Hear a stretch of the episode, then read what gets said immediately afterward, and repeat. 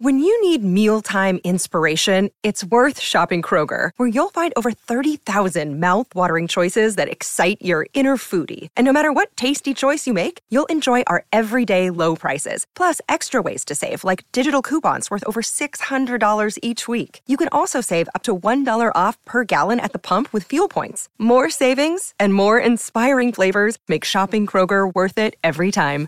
Kroger, fresh for everyone. Fuel restrictions apply. The all electric Kia EV6 with up to 528 kilometres of range. And Toolmart, the complete tool centre, serving WA for over 40 years. This is Sports Day.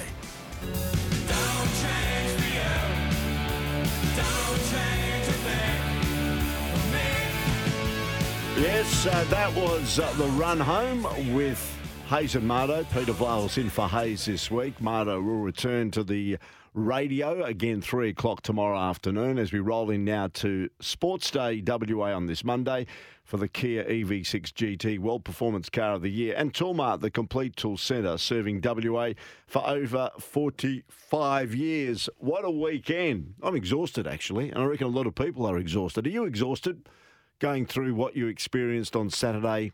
And for those people that follow the NRL or just like great sporting contests, you may not be too invested in the National Rugby League, but there's a lot of people just love uh, a grand final, regardless of what sport it is. That would have seen Penrith come from behind performance against the Brisbane Broncos when it was all basically done for them, and people thought they wouldn't get the three-peat, but they uh, certainly did on the back end of their star performer and uh, Nathan Cleary, the son of coach Ivan Cleary. It got me thinking, actually, when you look at the AFL, and I know Collingwood have come out already Craig McRae, Darcy Moore, Maynard, all the players have come out saying we're now going for back to back. Is there a possibility, do you think, that Collingwood, because they've got a nice sprinkling of young talent there, could possibly uh, repeat what the Penrith Panthers have done? They've got match winners. The Nathan Cleary could be the Josh Daicos. Josh Daicos will only get better. It's only his second season of AFL football. What will he be like when he has maybe 50, 70, 100 games under his belt? And will he be the architect and the player that they'll all get behind to try and steer this Collingwood ship in maybe grand final and premiership land again in 2024 and even 2025? Now, Chris Fagan's come out, the coach of the Brisbane Lions, suggesting that the premiership window is still open for the Lions. Lachie Neale will be a year older, as we know, the dual Brownlow medalist. I think the jury is out on Eric Hipwood, who's had a sort of an indifferent season up forward. He was going to be one of the, the major stars when he burst on the scene a couple of seasons ago to be one of the key forwards in the AFL. Probably just hasn't quite got there. Where's Joe Daniher going to be next year? Do you think the premiership window is still open for the Brisbane Lions? And the one that I feel is one out, one back is GWS with what we've seen. Adam Kingsley has matured as a coach. As we know, they got better after the halfway stage of the season, after predominantly the byes. And we saw what they delivered in the AFL finals, GWS, and the other one's Carlton. So if you had to make a prediction, even this early on, 48 hours after what was a splendid grand final at an ageing MCG, and I mentioned that earlier in the run home. Would you put Collingwood there? And if so, who do you think could be the best suited team to take them on next year, being 2024? I think the Magpies are primed for it. I reckon they could go again uh, with what we saw. And I think 2024 is going to be a season that's going to be very, very exciting because some of the younger players will only get better. But if you had to put Collingwood in the grand final, who do you think is next best place from what you've seen that could uh, maybe take them on in that final Saturday in September.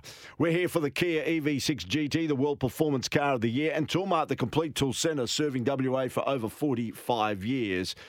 And for the good oil for Cobram Estate, premium Australian extra virgin olive oil, the big story coming out of the weekend is our very own Bobby Hill, uh, Northam youngster he is the cousin of Brad Hill, who has got three premiership under his belt. Bobby's got one now. And if Collingwood go all the way and maybe secure a couple more over the next few years, maybe Bobby will replicate what his cousin Brad Hill has achieved on the mantelpiece with three premierships. So we thought uh, we'd focus on the major story of the weekend being Bobby Hill and so close to home for Cobram Estate. As I mentioned, Australia's most awarded extra virgin olive oil, grown, harvested, and first cold pressed in northern Victoria. We'd like to speak to somebody that has got a connection with Bobby Hill. And Michael Pratt has. He was Bobby Hill's Colts coach from 2018 when Bobby was kicking the footy around and now known as Mineral Resources Park, but it was Lathlain Oval all those years ago. And Michael joins us on the program. Thanks for your time, Michael. Yeah, hi Peter, how you going? Good. What was your reaction when you heard Chris Judd announce Bobby Hill as the Norm Smith medalist? Oh, well, he played very well, didn't he? So it was, um, it was exciting to see. So yeah, really, really proud that, that he managed to, to pull it off. And uh, four goals, can't do better than that, can you?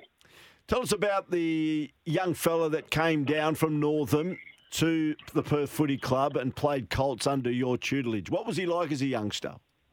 Um, very cheeky. He, he comes across that way. Actually, he's got that sort of cheeky grin, hasn't he? He's. I thought he, he might he be a bit cheeky. Yeah, no, he's um, he's a lot of fun. I mean, he's um, he loved a loved a good time, that's for sure. And uh, yeah, very cheeky and very a very confident young fella in his ability as well, of course. So yeah, no, he's terrific. So, Michael, was he one of those players that you needed to sit down and say, now, Bobby, you could make something of this, but you need to maybe just concentrate a bit more on what we need to get done here. Is he a player that sort of used to lose a bit of attention? Uh, was he a player that you need to get back on track occasionally to play football? And now we've seen the football that he can play. Uh, no, not not really. So Bobby, um, Bobby could be doing whatever he liked really, and he he would never get distracted. So as soon as the siren went, or as soon as it was time to go, he'd be fine.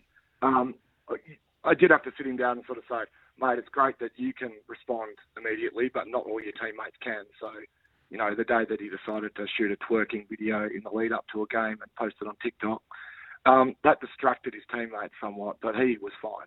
So, you know, mm. that's the way Bobby goes. We saw we saw his aerial ability in one of the four goals that he kicked on Saturday. Did he always possess that? Oh no, I taught him that. no, no, he's a terrific mark, and he's, he's super athletic, and um, his uh, his leg speed's unbelievable, and um, it's certainly the a real standout to his game. is just how quick he can cover the ground. Very smart, very quick to recognise an opportunity to to get ahead of the game and get into space. And um, once he gets the footy, he's a beautiful kick, Bobby. He's really terrific. He's quite he's quite accurate, isn't he? Uh, he missed a couple he's late. Kick, yeah, he missed a couple late. He could maybe ended up with a half dozen. Uh, I know he played uh, one off and Collingwood got the goal, but. Saying that he's uh, he's pretty dead eye. Was he a player that used to concentrate on his kicking a lot at training? Oh, he's a he's a beautiful kick. I think his his dad probably taught him how to kick when he was a young fella, and um, that sort of saw him through. So he's uh, he came to the footy club at Perth with beautiful kicking technique, and there wasn't really much that we needed to do to try and correct it. He's just a beautiful kick. So. How did he get yeah. down to Perth from Northam? Uh, well, he well yeah, he's, he's, his parents are incredibly supportive, and and they sort of looked after all that, and he moved to Perth in his 18th year. So, yep, in his draft year, he moved to the city, and yep, so played football and so you weren't surprised when he was drafted? Um, no, look, Bob, Bobby was always going to be a high draft pick, so that was the expectation going through. Um, he played he played very well in the under 18s championships. Obviously, played very well for Perth. He injured his shoulder, and uh, once the 18s was over, he didn't actually play footy for Perth again. So, um, but yeah, he, he had a terrific season with us. Um, I, I still remember he kicked four goals in a game against West Perth all after half time, and we were getting beaten in the first half, and I was a little bit frustrated at half time and Bobby came up to me before they ran out, before we ran back out and said, "You're not really worried, are you?" And I was like, well, "Yeah, actually, actually, I am, mate." And he, um, he went out and kicked four in the second half and sort of turned the tide. So he's a terrific young player, Bobby. You would have been the coach when you were at Perth Colts. Uh, a lot of good young players actually came through the Perth Colts and have been drafted over a number of years. Is, was he one of the special ones that you coached? Yeah, absolutely. Bobby's a Bobby's a terrific young kid. He's he's, he's very uh very infectious with his attitude. He, he really he really does love playing, and um, yeah, he's super talented as you would have seen. So I've been I've been lucky coaching, and um, I've had, a, had eight boys playing on the weekend actually, and um, in terms of uh, in terms of you know talent and ability and ability to impact on games, Bobby's right up there with the best of them. So you said you had eight players playing on the weekend that you had some sort of involvement with, which is a yeah, staggering number. Staggering number. Na- name us some of those. Uh, well, obviously from Perth, Dev Rollins, Deven Robertson, and Bobby. From um, from WA, um, when I was coaching a stateside, uh, Charlie Cameron, Darcy Cameron, uh, Billy Frampton, and Callum Archie. And when I was coaching at the AIS, uh, I did that for a couple of years. Uh, Josh Dunkley and Mason Cox. Amazing, amazing. Um, the the name just, yeah. I'm just saying you've uh, you've had a contribution, a significant contribution in that grand final on the weekend. So you would have sat back, having a look at those players going around, feeling that you were in very much connected with some of their development. Yeah, yeah, yeah, absolutely. I feel a lot of pride when I watch them run around. So yeah, mm. absolutely. And when you look at Billy Frampton, of course, got the late call up. Only got a couple of possessions. uh, but oh, what an what an opportunity for him. Oh, absolutely, mate. His third club, incredible. You know, like, and, and that's the thing. Like, Bobby's a Bobby's a high draft pick and a and a super talent, and you don't want to take anything away from him. He deserves everything he gets, Bobby, and he's obviously overcome cancer and all sorts of things. But you look at some of the stuff that some of these other guys go through, and and Billy, you know, at his third club, and who, who knew whether he was going to get another chance after getting drafted by Port Adelaide and and sort of let go, and now all of a sudden he's a premiership player. Like amazing, mm. like amazing. What was he like as a youngster coming through? Uh, very aggressive ruckman. Yeah. Very aggressive ruckman. Yeah, had a, had a temper and had to be had to be controlled. but he, he, was great for WA. Played some good footy for the state that year. So yeah, really good. You mentioned uh, you had a bit to do with Mason Cox, and every time he got the ball on the weekend, because I was at the MCG, uh, USA used to ring around the MCG. He's been quite unique, hasn't he? And when you first met him, did you ever feel that he would scale the heights that he has over the last couple of years? Uh, no, mate. I mean, we, we thought as coaches at the AIS that he had no chance.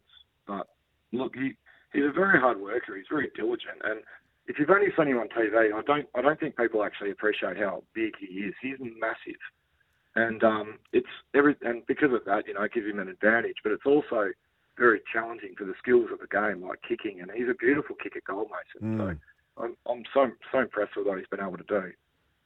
You must be very proud of uh, what you've achieved in the game, Michael. Saying that, your involvement in football these days? Uh, I coach the Colts East Perth. Oh, you found a good club. And how are we going to go next year, Michael? Now, I know Ross McQueen's there. You're coaching the Colts at East Perth. Uh, is there some good products down there at the Roars because they've always cried foul of the zones that they've had down there and the ability oh, to recruit players? We're, we're very excited about our zone at East Perth and um, the the work that the um, that the club's done over the last couple of years. I've only been there for one season, but you know, you look at the work that the footy manager Warren Parker and the talent manager Aaron Ballantyne have been putting into our zone. It's incredible, and you know the kids that we've got coming up, particularly from the southwest and the lower southwest, our, we think our zone's equal of any any club, and we're really proud of it. Mm. Do you see the continual uh, lay, uh, outlaying of talent uh, coming from Western Australia? Because we've had an incredible run over the last few years, and you saw the amount of West Australian connection in that grand final on Saturday. Do you expect that to continue? Uh, I'm not really sure. Look, it's um, it's a real, it's a real challenge footy in um, footy in 2023, and, and just getting convincing clubs in particular to, give young WA boys a chance when they've got to travel over the other side of the, the country. And it's you know, um, it's probably uh, a bit parochial to say that I always think if the Victorian club has the opportunity, and they think the WA boy and the Victorian boy are much the same. They'll take the Victorian boy every time. But look, the talent is there, and the boys over here work incredibly hard. And as long as they continue to put their best foot forward, I think they'll I think they'll do really well. So I'm looking forward to the draft this year.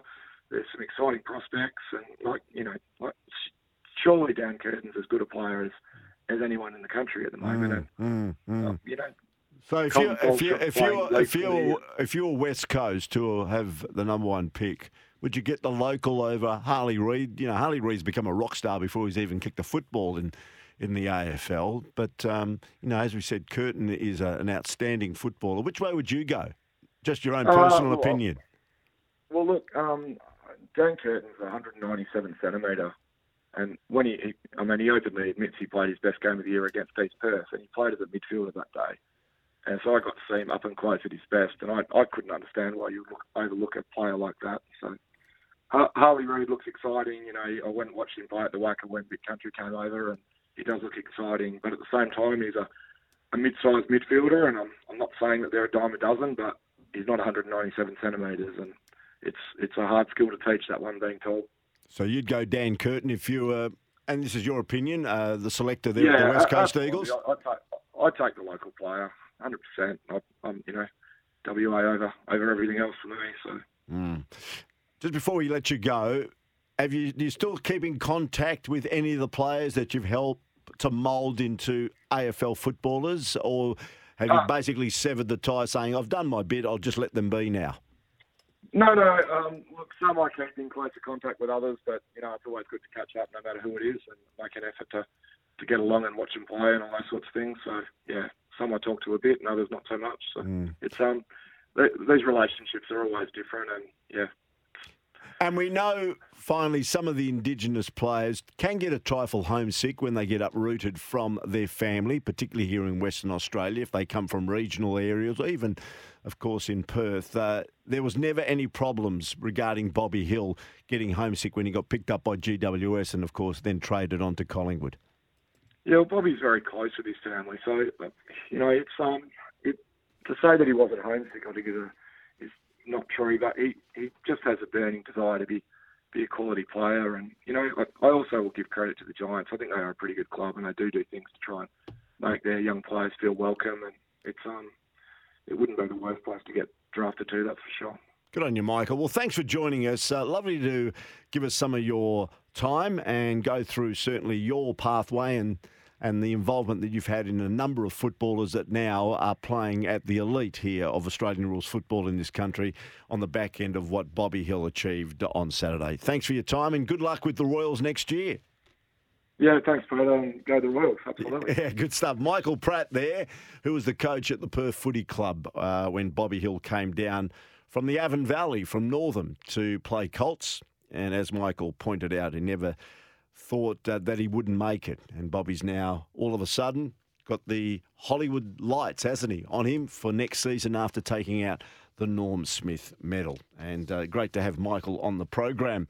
All right, for Polaris, Australia's number one selling side by side brand, just a couple other bits of uh, news. The Wallabies have kept their faint hopes of reaching the Rugby World Cup knockout stages alive with an unconvincing 34 14 victory over the Minnows Portugal this morning and now they have to wait and see if there's an upset. Portugal maybe beating Fiji. I don't think it's going to happen, which means for the first time in World Cup history, the Wallabies won't get out of their pool group into a quarter final. And this is a country, this is Australia, that has run one, two Rugby World Cups. Speaking of World Cups, that's what our cricket team is gearing up for. But rain across the weekend forced the World Cup warm up match against Australia and the Netherlands to be uh, called off. But Mitchell Starc claimed a hat trick. Did you see that? In a stellar all round show. Now, chasing 167 in a reduced 23 overs a side match. The Netherlands were 6 for 84 in the 15th over when the rain had the final say. Not before Alex Carey made 28. Cam Green hit 34, but then Starc finished off the innings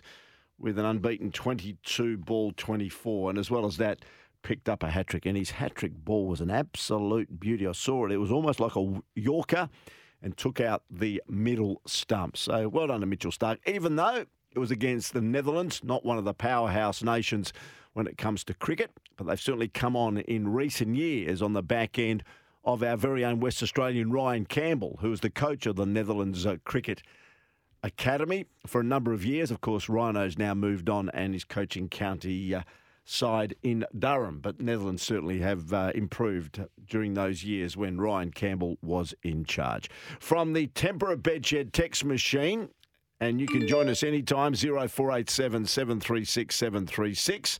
Uh, hi, boys. This is just a follow up from the run home. uh, the rules are unfair. I would be awarding all of the interstate teams an extra home game, and no team would play more than 12 games on their home deck. Change the fixture. That's from uh, Dave, who feels that the fixtures are unfair. They are unfair, but we all have to live by them. It's the most compromised fixtures and the most compromised professional competition in the world. And nothing's going to change because they can't change it. Their hands are tied. That's the way it's going to be going forward. Uh, 19 past five. We've got the top five at five coming up on the other side of the break as well. And we've got plenty more here on Sports Day WA.